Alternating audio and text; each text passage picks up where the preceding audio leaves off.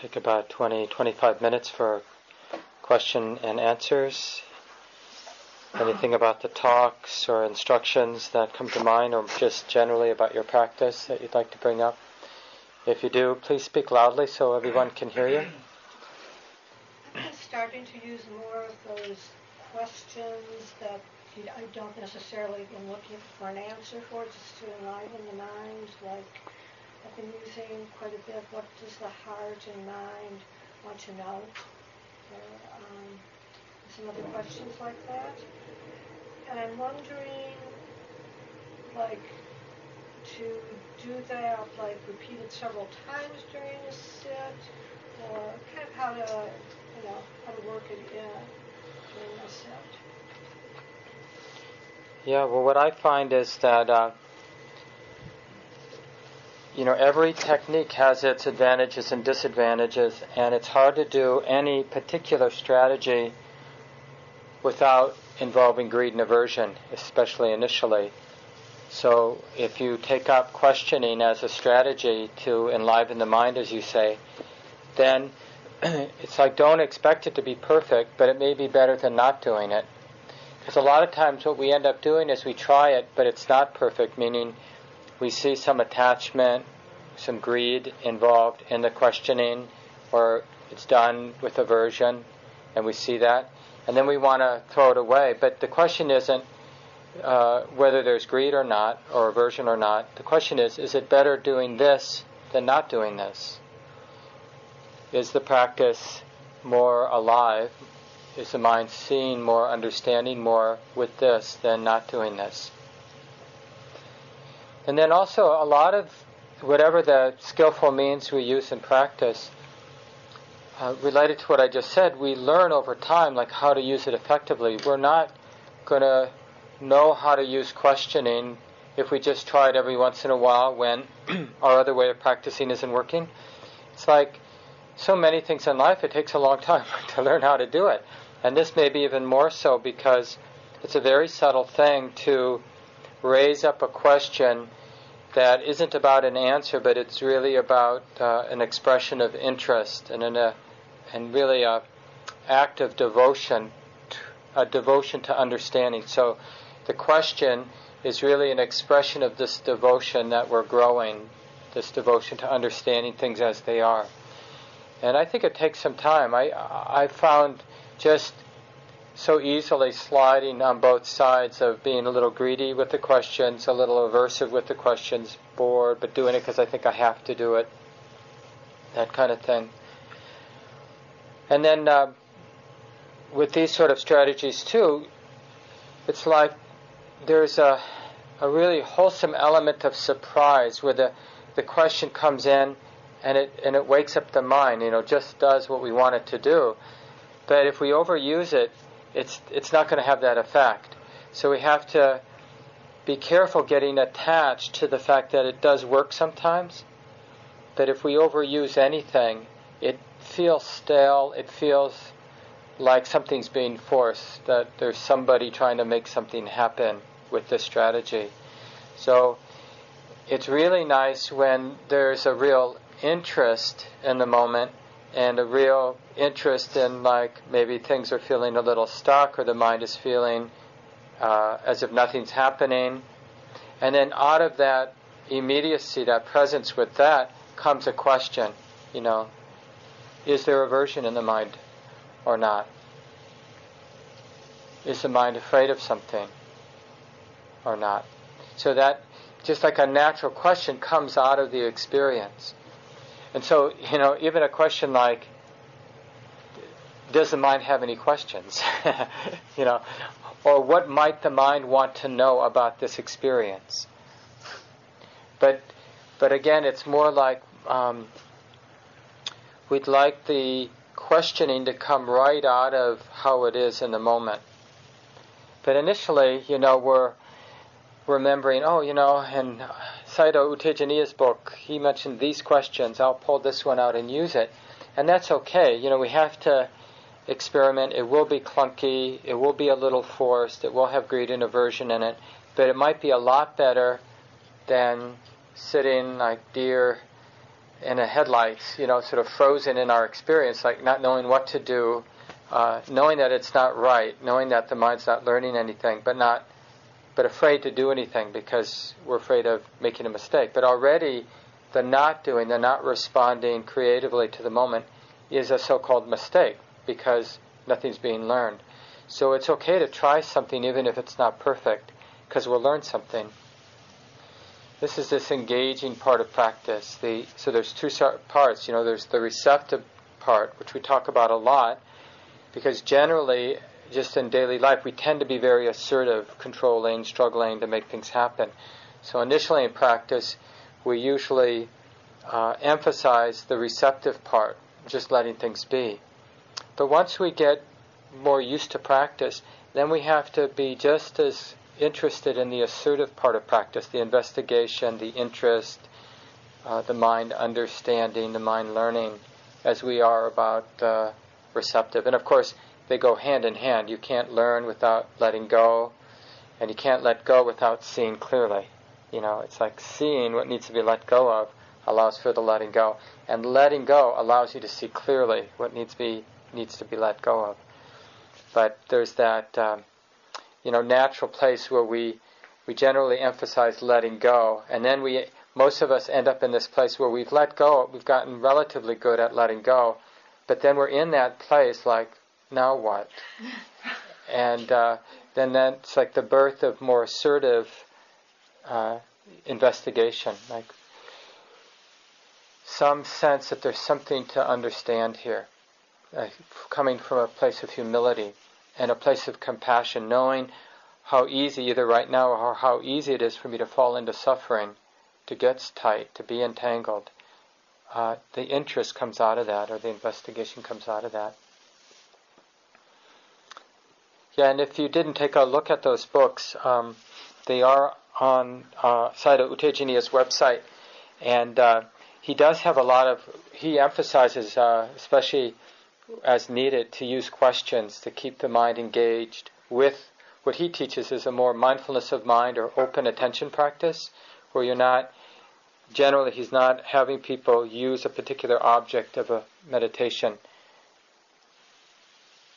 Other thoughts or questions about practice? Yeah, Sashikan. Uh, my question is uh, in this guided meditation just now, you talked about a word, sought, unfound. I'm not saying the full sentence. Uh-huh. So can you elaborate on that? Because my experience is, try to seek and it's unfound, we are stuck. So am I understanding right? That is my first question. Second question is not related to the practice. Today, um, 10 minutes early I rang the bell, so I'm sorry for all the yogis. 10 minutes I, my mind slipped, so I went for 812 in place of 822. let you know. I'm sure we all worked with it as practice. Yeah, so the, the quote, this may, may not be a perfect, uh, perfect uh, remembering of the quote, but it's something like, what is unsought remains unfound. So it really talks about the seed of faith and this assertive side of practice. So unless we have some intuitive sense of basic goodness or some intuitive sense of the freedom of the heart, it doesn't occur to the mind to look into the present moment, to actually investigate like what's in the way of freedom, what's in the way of basic goodness. So we need that sense of aspiration Joseph Goldstein talks about this um, in terms of the just the general way we relate to practice. That there are two parts. One part is this, you know, just returning to the present moment. But another part of practice is having an aspiration or what we would normally call a goal, but that word gets a little bit tied up with greed. So maybe now we have a different word, we call it aspiration. But it's this sense that uh, that there's a, a path that we give ourselves to, but there's a goal, there's a point to the path, which is freedom or basic goodness, releasing that basic goodness or setting that basic goodness free. And that goal, that aspiration works with the path. The path is just opening to the present moment, let's say. But the point of the path really shapes that opening to the present moment. And opening to the present moment, you know, helps the mind understand, clarify the aspiration. So initially our aspiration may be somewhat abstract or unclear. And then as we engage the path, it becomes clearer. And the same thing, you know, as we get clearer and clearer about our goal, the aspiration of freedom and unbounded love, then we get clear about what the path is, like how to engage the present moment. So we need that, and so that's I, that's why I brought up that quote because I think it it reminds us that uh, it's important to have a sense of aspiration, even if we can't realize it fully, even if we don't understand it completely. Like to all of us, unbounded love, basic goodness is an abstraction. I mean, we kind of have experiences, we kind of can touch it in little ways in our moment's experience, but that full blooming of it, you know, it's it's sort of metaphorical, or we kind of get it, but we don't really know what it's like. But we can use it, you know, because um, it helps us engage the present moment. Does that make sense? And so it's good, at least, you know, if you're a serious practitioner, it's good once a day to take a few moments. It doesn't have to be long, a minute, a couple minutes, and reflect on your aspiration so that it's that you're clarifying little by little over the years of practice by engaging that idea like from your own engagement with the present moment what does the mind know or intuit about the end of practice or the aspiration of practice. And as imperfect as it will be, just say something to yourself about it, you know, in your own mind. Just sort of articulate it or imagine it in some way. And it's okay if it feels a little false or a little made up. Because whether we do this consciously, as I'm suggesting, or it's just done unconsciously, we're going to be doing it. We're going to be imagining what this is all about. So we should do it in the light of day. We should be very conscious and to clarify. Because if it really does sound silly or childlike, then that's part of the refining of what our aspiration is. Yeah, thanks for bringing that up. That's an important point. Yes, Sam. So, um, so I'm sitting there and I feel very much like I'm inhabiting the present moment, and there's so a lot of times with that, you know, you feel a lot of joy, or it just that's just what happens sometimes, and, and it almost feels like I'm high, and then I get suspect, like maybe it should be a little more sober than this. So there's there's doubt. So I say, okay, there's the doubt, or there's the doubt, and um, I say, so what is the what does the being high feel like? And you can kind of there's maybe a little bit of anxiety underneath it, and I say, is that greed? And I have no idea. I mean, what happens when you ask the question, though? Is there anxiety behind it? Behind or, asking the question. Well, I'm not sure what you meant when you said so. There's some doubt, and then you notice the doubt, uh-huh. and then is it then when you notice there might be some anxiety behind it? Not behind the the doubt. It's behind the uh, or like I say, I ask myself the question then, what does it feel like to be, to feel like this being really high? Is there any sort of greed, like grasping there? Mm-hmm. And I can feel like a sort of nervousness, but it, it doesn't feel like. So then I ask my ask the question: Is this greed? Should I let this go? And I don't really know the answer. No, nothing really comes up, and it yeah. doesn't seem very clear.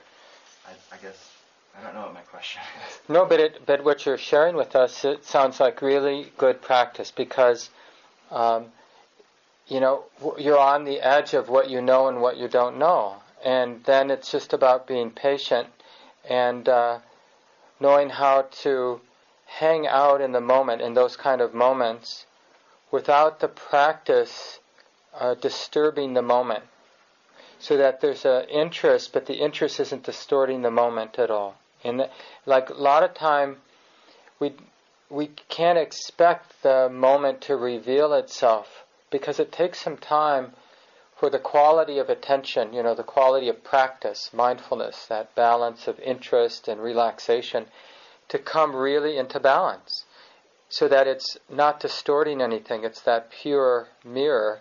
And then the pure mirror will reflect exactly what is and isn't there.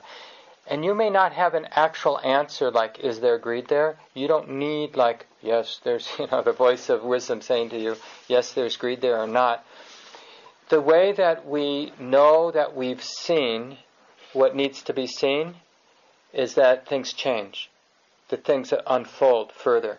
When things seem stuck, then that's a cha- that's generally a, a sign that we haven't seen everything there is to see there. I mean, when in any moment when the mind really opens and sees clearly, it's like the rug gets pulled out. Things just really open up, and um, the practice, the mind that knows, responds with this beautifully innocent, awe, open, receptive, alert engagement with that thing that has just opened up, with experience that's just opened up. So when it's not like that, then the underlying assumption should be one that there's something here that's not being seen or understood. And then out of that comes humility and patience and, uh, and skillful investigation. You know, the skillful ways of looking this way, looking that way. But that more active part, it's very easy for it to have greed or aversion infused in it. And so then we'll have to look at that too like look at how I'm forcing this. I really want to know. You know, I'm tired of this. I want this to be over with. So part of the investigation is opening to the present moment, and part of that opening to the present moment is noticing the mind that's opening to the present moment, noticing the qualities of the mind that are open that is opening to the present moment. And so a lot of patience there, appreciating kind of being in a new place, and uh, and having a lot of patience. Like this will open up. It's just a matter of seeing. And I can't see clearly because I want to. That's not the cause for seeing clearly. Seeing clearly arises when the mind lets go of what's extra. The mind that knows lets go of what's extra. So that it becomes more of a pure knowing, more balance. Thanks, Sam, for sharing that. Yeah, Jana. Um, it's what you were saying about uh, mindfulness practice requiring equal parts calm and curiosity or investigation is really clear to me after a few days of retreat practice. Like I can, I mean, not like my mind comes perfectly into balance, but I start seeing like, oh, too much calm, needs some more curiosity or whatever. Which is so great, and I'm so grateful for that. But then maybe it's the greedy part of my mind or the, I don't know if it's greed or aversion that looks at my daily practice in life and it's just like, oh my God, what's the point? My mind is so out of balance. And in my practice at home, like, you know, I'm just trying to get like the tiniest bit of calm or something. so I feel really frustrated. But like, you know, the wisdom that we develop in not being uh, thrown about by the different forces in our daily life, that is such deep wisdom. I mean, it's relatively easy to be interested in this balance in this relatively simple environment, but then we've got all these relationships, and all of our social programming gets triggered, is on the surface, and uh, you know, all the we, we tie into all the forces of greed and competitiveness. That's just part of our culture, and all of that comparing energy. So, to whatever degree we can play in that world and be interested in maintaining balance, means that these very huge waves are coming at us all the time from within, from without, and to whatever degree we cannot be so confused by them, not take them so personally, that's really profound wisdom practice. It's just a lot messier because the forces are bigger, the triggers are bigger, the mind's going to get pushed around a lot more. But you know, when our mind does get pushed around in a lot of, you know, really defensive, or we're really angry, or we're really lustful or greedy, just that capacity to have a little space around that, it's like that's tremendous practice. as opposed to just completely lost in the greed or lost in the rage. So it looks different being on retreat versus being at home. It looks so much messier. There is more unskillfulness. But the insights, you can't be clear that the insights are fewer or less important in daily life practice. I don't think that's necessarily true. It's just more painful because you're, you're seeing these big swings, you're further away from calm and wholesome states. But to the degree that wisdom is still active to some degree, you're learning from all that suffering, all that, all those swings. So that's the question we have to ask ourselves: Is there some wisdom that's understanding, noticing the mind being thrown about in the ways that it's thrown about, and learning the lessons it needs to learn, like attachment hurts, non-attachment is good. Caleb. Um, Yeah, um, I've been noticing a lot of greed in my meditation. Like I'll sit down and I'll want something to happen, and I'll get upset when that doesn't happen. And then, then I notice the greed, like, oh, I'm really trying to make something happen here. But then I have like either greed or aversion towards the greed, and aversion. And then it's just when I look at it, get in this really big like mental cyclone, like trying to make the greed go away and being aversive to the greed. So I don't know how to how to deal with that. Yeah, but again, just so you know, this is what I would call really good practice. Just what you described. Because we have to see over and over and over again that greed always leads to suffering. And that's a that imprint has to go really deep, or that knowledge has to go really deep, and it, it literally begins to burn out the roots of being greedy. And you can support it a little bit. I mean, mostly, Caleb, you just have to keep seeing that greed doesn't work. And you have to see the momentum, like how the mind doesn't know any other strategy, so then it gets greedy about not being greedy, like you said. Um, and that frustration, and as long as it doesn't lead to helplessness, that frustration is good because it it almost like creates a panic or a, uh, that samvega is the Pali word. spiritual urgency. It creates a spiritual urgency like, I didn't realize how trapped, how obsessed, how um, cornered my mind is in its patterns. Because the biggest danger, our biggest enemy, enemy is complacency. Just sort of going along with the flow and not thinking there's anything to practice or any practice to develop. So when we get that fear, like, oh my God, this is crazy. I mean, I don't know anybody who's done this practice for a little time that hasn't had some of those moments where the mind says, oh my God, this is crazy. This is really insane. Speaking directly to the mind as in, in the context of seeing how the mind behaves. This is really crazy. And either we just want to eat ice cream or go watch TV. but if we have enough wisdom in that moment, we realize that's just more of the same. You know, distraction, craving distraction to get out of this painful situation is just more of the same. If we don't do that, then this wholesome spiritual urgency arises. And then we, we ask the question, as the Buddha says in one of his talks, is there anybody who knows anything about this kind of suffering? And so we go in search of good instruction that we can then bring to our practice or bring to our mind. And to the degree we already have the instructions, then we pull them out and we apply them. And so you might ask the question um, Is there another way besides being greedy in this moment? What, and ask it in an open ended way what would be the other way to relate in this moment? What would non greed look like in this moment? So, a real curiosity coming out of this, because spiritual urgency isn't a judgment, it's compassion. You know, it's like, what did Sarah Palin, the mama grizzly? you know, that sort of, don't mess with my cub. and it's the same same sort of thing that that uh, like I'm willing to try anything because I I don't want to keep continuing. Yeah, we do. I mean, we need a lot of patience because uh, we all get swept along, and there's a we're trailing, uh, we're pulling along this this very deep pattern to get greedy, to be aversive, to react.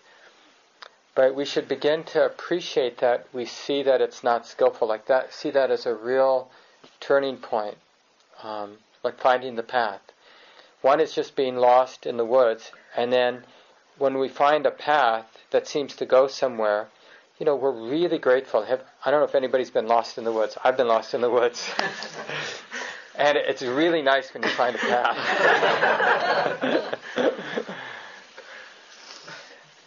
time for one more question if there is anything else. Yeah, Jim. I've been doing a lot of uh, healing past wounds and uh, sending a lot of metta to uh, to myself. Um, and the more I did it, uh, the more it seemed like I was sending it to myself in the past. and then I was almost visualizing being in the presence of my past self. I don't know if this was. Uh, I mean, it's it seemed work very well, but I don't know if you would consider that skillful means as opposed to trying to deal with these wounds as they exist in the present. Well, I'm guessing you probably did deal with it in the present. You know, there's a lot of room for creativity, and the only thing to look at was there a feeling of movement, like a wholesome qualities of love moving. Oh yes. Yeah, then that's that's all you need to look at because the images that you bring that you use to support that movement that movement of course is happening in the present moment right? So and then you can, at some point, like if you're really relying on that image of yourself in the past, you can then skillfully, if, if you feel it's useful, and it might be because it might really help you uh, empower the sense of goodness here in the present moment by noticing that that flow of love is right here in the heart now.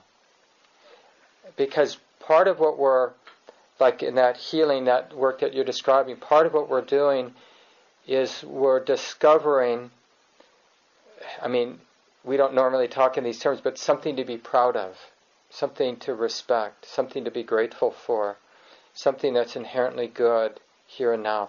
Because it overcomes a very strong self centered notion that I'm not good, that I'm no good, that I've been bad, or whatever. So a lot of us have these emotional wounds, maybe all of us, probably all of us. And so we use whatever, basically whatever works to get that movement of love moving, that natural movement of love. And then we want to recognize that that's here and now. This is the heart here and now. So that would be the only thing to add to it. But uh, definitely to use images of ourselves in the past or memories anything in the service of that free movement of compassion or love or joy. But then the, the key with those Brahma Viharas, those wholesome emotions, is that we notice them here in the heart, so that uh, so that that changes our view of what the heart is, like this desolate place or whatever kind of ideas we might have about it. You're welcome. So, um, who's ever ringing the bell, why don't we come back at 10 after 11 for a 50 minute sit? And actually, I think we end a little bit before 11. Kim, do you have the schedule with you right there? Do you have that date? What time do we come back for the closing circle? The, this 11 o'clock, dedication and closing circle. So why don't we end the sit at 5 to 11 so there's time for people to use the bathroom? and then we'll start the circle at 11. And let's end the sit, uh, end the walking period rather at 10 after, so people have 30 minutes to walk, last walking period. Come back, we'll have a 45 minute sit, and then the closing circle. And now, people who have interviews, if you just help me stay on schedule, that would be nice so that we can all join the closing circle starting at 11 o'clock in this room.